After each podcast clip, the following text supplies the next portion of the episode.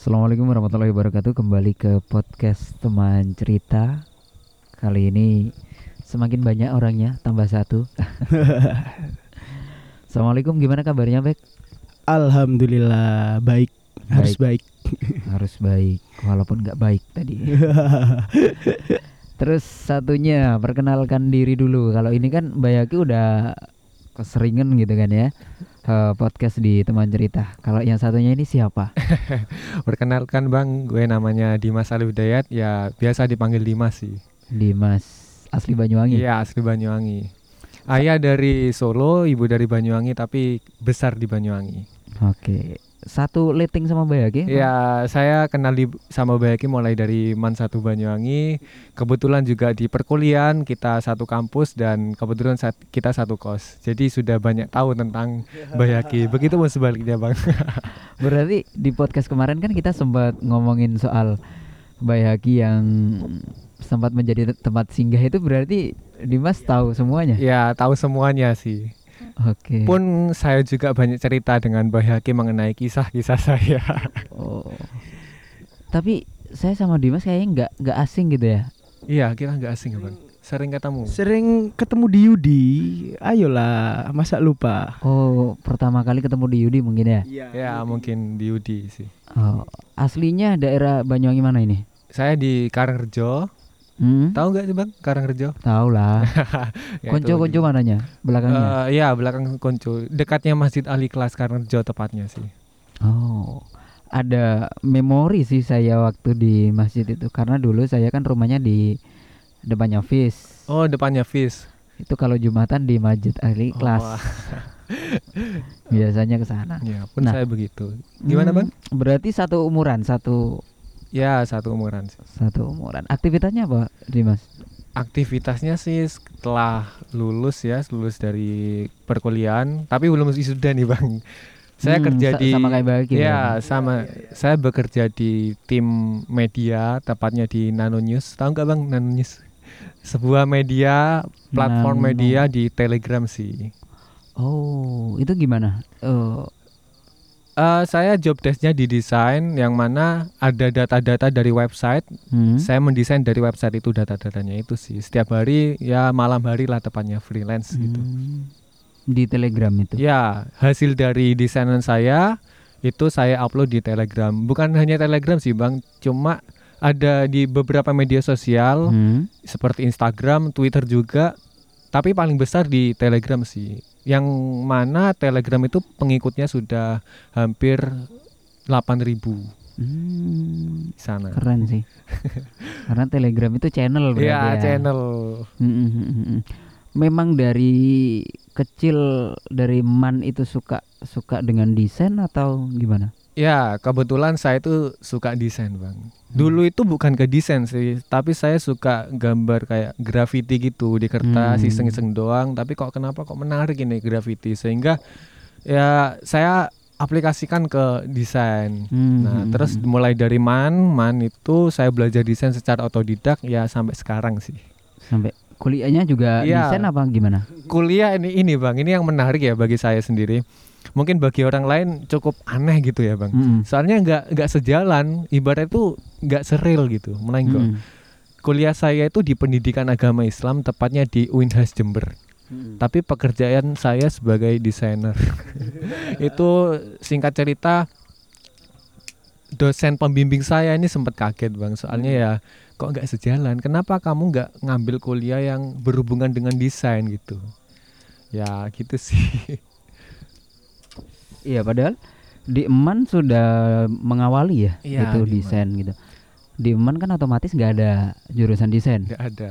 Saya itu SMP di Alirsat keagamaan, man ya keagamaan juga dan jurusannya juga jurusan agama ya, Mbak ya. Kita satu kelas kebetulan waktu man satu.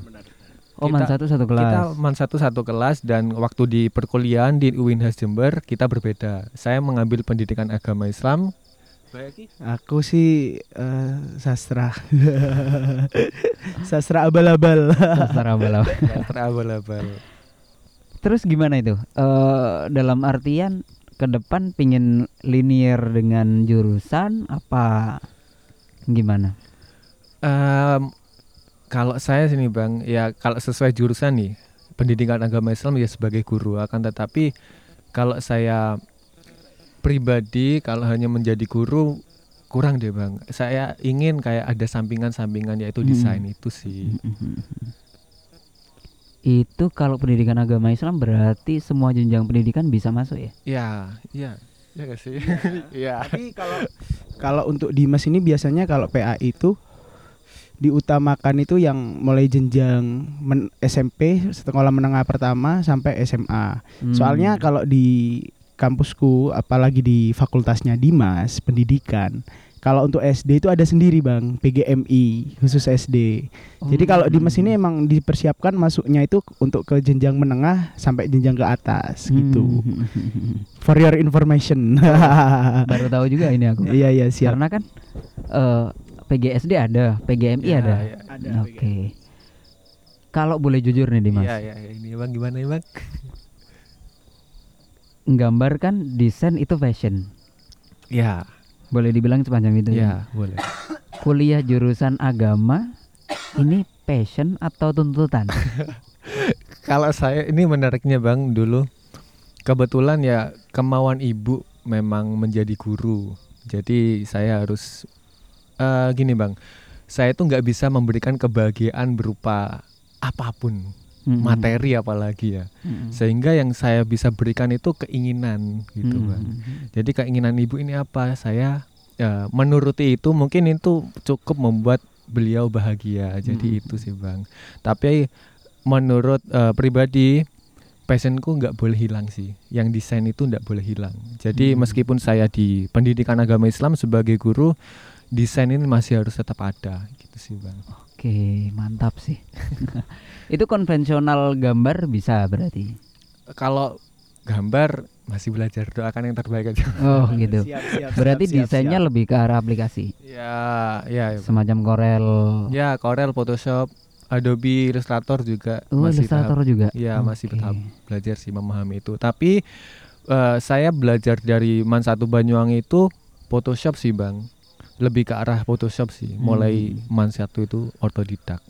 Dan sekarang udah bekerja di bidang kreatifnya, Ya, di me- iya tim media itu sih ya, ti- tim media ya. tim media. Oke. Desain grafis. Sebenarnya nggak masalah ya ketika kita punya passion tertentu dan punya pendidikan tertentu gitu kan ya. Semuanya bisa di selalu ada ceruk untuk menggali semuanya, mengkombinasikan gitu kan. Seperti hanya Mbak Haki kan kenal dengan saya mulai kecil gitu. Dari dulu sampai sekarang kan pekerjaan saya juga kadang loncat sini, loncat situ Hmm. gitu. Benar benar benar. Bahkan kalau dibilang dari kuliahnya pun juga nggak relate sebenarnya kan. Tapi eh, ketika bekerja ya itu menjadi satu satu paket yang komplit gitu. Berarti kalau Dimas sendiri suatu saat pengennya fokusnya ke mana nih? hati apakah- kecil, hati, hati- kecil. Hati kecil terus kemudian hati besar. Iya. Ya, Gini gini gini. Maksudnya gini, aku boleh nyambung nih ya. Pertanyaannya itu keinginanmu apa? Tapi realitanya gimana gitu? Keadaannya itu gimana gitu? Hmm. Kalau bicara tentang kata hati, Ha-ha. dalam hatimu paling kecil itu kamu pengen apa gitu, Dim. Tapi satu sisi emang ada orang tua yang harus dibahagiakan. Itu Hmm. gimana? ini menarik banget ya Bang menurut saya. hati kecil saya pengen kayak ya saya menjadi seorang kayak apa ya eh bingung sih jelasinnya kayak passion saya pengen didesain aja gitu. Oh, jadi saya gitu. menguasai bidang kayak eh eh, desain kayak nanti bisa mengoperasikan website terus banyak hal sih dari sana. Tapi jangka panjangnya mungkin ya harus bukan harus sih mungkin ya jadi guru itu bang. Jadi guru itu sih nggak apa-apa. Kok nggak apa-apa ini kayak ada Kalau nggak apa-apa berarti kayaknya ada beban gitu. ya beban ya pasti menurut saya ada ya bang ya Hmm. menurut saya.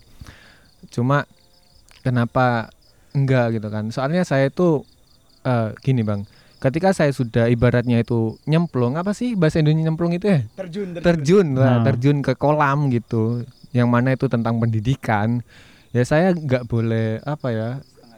Iya setengah-setengah. Saya harus belajar renang di sana saya harus mendalami itu gitu pak Mm, mm, mm, mm. kalau saya habis terjun terus apa mentas nggak nggak enak ya mentas apa sih? itu, Ya, itu sih.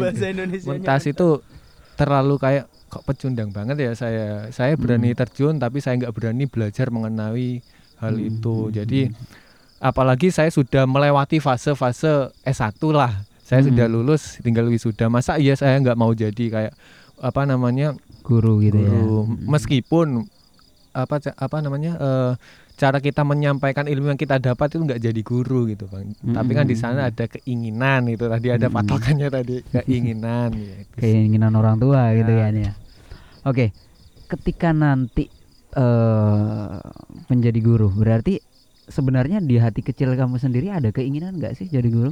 Ada bang kalau jadi guru. Saya menuliskan prinsip ya bang. Mm. kebetulan saya tuh selalu bawa catatan nih. Oh gitu. Saya suka nulis gitu ya oh meskipun mantap ini. eh, mana ya mana ya saya itu Hmm. mempunyai prinsip anfaum linas yang mana itu apa yang ber eh anfaum linas itu kan bermanfaat bagi manusia lainnya gitu ya Ha, ha, ha. jadi nggak harus jadi guru kita bebas memilih untuk menjadi apa pun karena kita bebas memilih menjadi kayak kita menjadi bupati kayak Mm, atau presiden kayak atau Hmm. mungkin menjadi manusia yang biasa-biasa saja karena bukan itu tolak ukur tinggi rendahnya seseorang akan Hmm. tetapi tolak ukur rendah dan tingginya seseorang itu ketika kita bisa bermanfaat bagi orang lain gitu oke Ketika saya itu sudah menjadi eh mendapatkan suatu ilmu dari jenjang pendidikan saya, kenapa kok nggak saya sampaikan aja melewati menjadi guru itu tadi? Hmm, Toh saya kan sudah melewati itu. Oke menarik sih ini ya anak yang berbakti kepada kedua orang tuanya gitu Ya, Terus karena gini, teman-teman yang mereka eh, memaksakan kuliah di jurusan tertentu yang di mana itu sebenarnya hanya keinginan orang tua, itu kan biasanya banyak yang gagal. ya, Atau kalau tidak gagal, dia bisa tapi gak nyaman. ya. ya. Gitu banyak kan. sih yang gitu ya kayak kan ada tuh bang riset yang mengatakan bahwasannya pemuda Indonesia ini salah jurusan itu banyak gitu. Bener. Salah jurusan, kemudian gak nyaman. eh yang paling parah adalah tidak menikmati apa yang ia kerjakan saat Ya. ini kayak gitu-gitu kan. Itu sangat banyak. Dan bahkan beberapa tahun lalu saya kalau nggak salah pernah hal- eh, salah satu perguruan tinggi eh, di Jogja itu eh konsultasi lah istilahnya cerita lah cerita gitu dia ngambil jurusan yang katanya orang tua gitu. oh katanya orang tua, tapi iya. akhirnya nggak lulus lulus mungkin karena- karena, merasa terbebani gitu ya Iya merasa terbebani dan bukan passionnya kayak gitu kan Iya. akhirnya sampai eh, hampir DDO dia terus waktu itu ya ngobrol-ngobrol dia suka komunikasi tapi di jurusan arsitek. Kan agak jauh beda nih. Agak agak melenceng gitu kan ya. Antara otak kanan sama otak kiri. Nah akhirnya waktu itu ada nggak sih sesuatu yang mungkin bisa dijadikan jalan tengah untuk eh, dia punya semangat lagi? Akhirnya waktu itu kita ngobrol kita diskusi eh ada loh jurusan yang tidak jauh dari arsitek tapi tidak jauh juga dengan apa yang sudah menjadi passion. Salah satunya adalah konsultan konstruksi kan gitu. Ah, iya, iya. kan yang namanya konsultan kan otomatis berbicara gitu. Dan eh, konstruksi berarti kan berkaitan dengan desain sebuah bangunan kayak gitu. Hanya dari situ dia tahu arah ke depannya seperti apa nggak nggak butuh waktu lama sih sebenarnya ketika orang punya tujuan hidup yang jelas itu un- untuk menyelesaikan jenjang gitu kan. Untuk menyelesaikan tantangan. Dan ini mungkin bisa di eh, jadikan apa ya kayak rujukan juga untuk Dimas bahwa nggak apa-apa kok menjadi guru dan desain gitu kan. Walaupun mungkin ada sesuatu yang bertolak belakang gitu. Tapi saya tergambar gini dim. Yang namanya mengajar itu kan pentransfer ilmu. Dan ngomongin soal mentransfer ilmu berarti kan ada media. Iya, ada media. Nah, orang-orang yang kemudian memilih media sesuai dengan passionnya itu banyak. Contoh nih, eh orang yang dia tahu banyak ilmu tentang agama, akhirnya berdakwah dengan caranya membuat sebuah karya. Iya. Kan gitu kan? Ada yang melalui tulisan, ada yang melalui film, ada yang melalui mungkin eh, musik kayak gitu-gitu. Kan banyak Banyak, gitu banyak. kan. Kalau di Dimas kebetulan beberapa waktu lalu saya juga masih aktif ngajar gitu kan. Media kan sangat diperlukan untuk sangat sangat untuk untuk mentransfer ilmu kan Iya. gitu. Bikin aja media yang untuk mentransfer ilmu itu adalah sebuah desain. kan semakin menarik sangat. kan Iya gitu kan menarik. bahwa ketika kita mentransfer ilmu caranya berbeda katakanlah caranya melalui sebuah animasi atau melalui film atau melalui desain-desain eh, grafis kayak gitu vektor dan lain-lain akhirnya membuat ilmu ini akan semakin mudah diterima oleh eh, anak didik kita kan banyak kan Iya. Contoh sekarang SD TK pun juga media pembelajarannya kan beragam gitu. Iya kan. beragam. Nggak harus kayak dulu guru ceramah di depan papan tulis kayak iya. kan nggak selalu itu kan. Di zaman-zaman kita sudah ada PowerPoint, Iya. sudah ada lihat video, lihat film. Aplikasi-aplikasi. Mm-mm. Melalui aplikasi, bahkan melalui gambar, gitu Gambar kan. juga. Itu sih kalau Bahkan sekarang kan ada di website itu kayak aplikasi-aplikasi Powtoon terus. Mm-mm. kayak quizzes yang mana itu membuat siswa atau peserta didik itu nggak bosan gitu kan ya. Mm-mm. Kayak sekarang itu semakin zamannya semakin maju, semakin kayak inovatif. Guru itu harus memiliki banyak strategi Mm-mm. sehingga ketika apa namanya ketika kita melihat siswa itu bosan maka kita harus memerlukan strategi yang lain jangan pakai Mm-mm. yang ini gitu kan bang Mm, mm, mm, mm. Bener sih. Kalau kayak Bayagi ya, dia sastra Arab gitu kan. Wah agak agak berat ini Wah, berat. Ya, berat sih. sebuah sastra. Nah tapi Bayagi sukanya membuat sebuah konten yang memang itu ya kata-kata, quotes dan lain-lain gitu kan, puisi dan lain-lain. Nah bisa sebuah eh dictionary dari Bayhaki seorang sastrawan Arab ini dituangkan dalam sebuah karya katakanlah puisi kan masih relate gitu. kan. relate ya, benar-benar relate banget sih, Bang. Ya, kata Bang Ali tadi, ketika kita punya keahlian dan punya passion yang berbeda, bukan berarti keduanya nggak bisa disatukan. Mm, mm, mm, bener. Justru kita harus cari jalan tengahnya. Ya setuju sih kata Bang Ali tadi ketika aku sastra Arab nih, tapi suka bikin konten puisi segala macam itulah.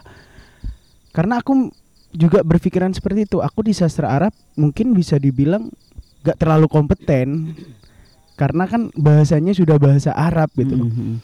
Tapi satu sisi aku mikir gimana caranya apa yang udah aku pelajarin di kampus tentang karya sastra, tentang apalah itu, tentang penyusunan kalimat, aku aplikasikan ke sesuatu yang sesuai passion aku gitu, yang, Mm. yang aku suka gitu. Dan itu untungnya ya masih nyambung sih, meskipun ya mungkin perbedaannya karena dari bahasa itu aja kalau menurut aku. Iya sih, keren nih.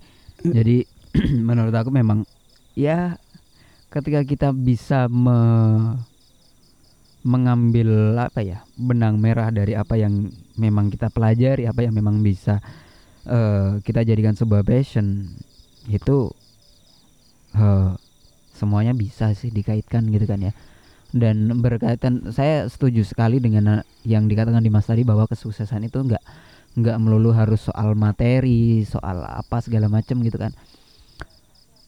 Mungkin eh, jabatan tertinggi di sebuah negara kan presiden gitu Iya, kan. Tapi menjadi guru pun juga penting, gitu loh. penting Sama pentingnya. Iya. Karena ketika semua ja- jadi presiden siapa yang mau jadi rakyat? Nah, itu sih ya.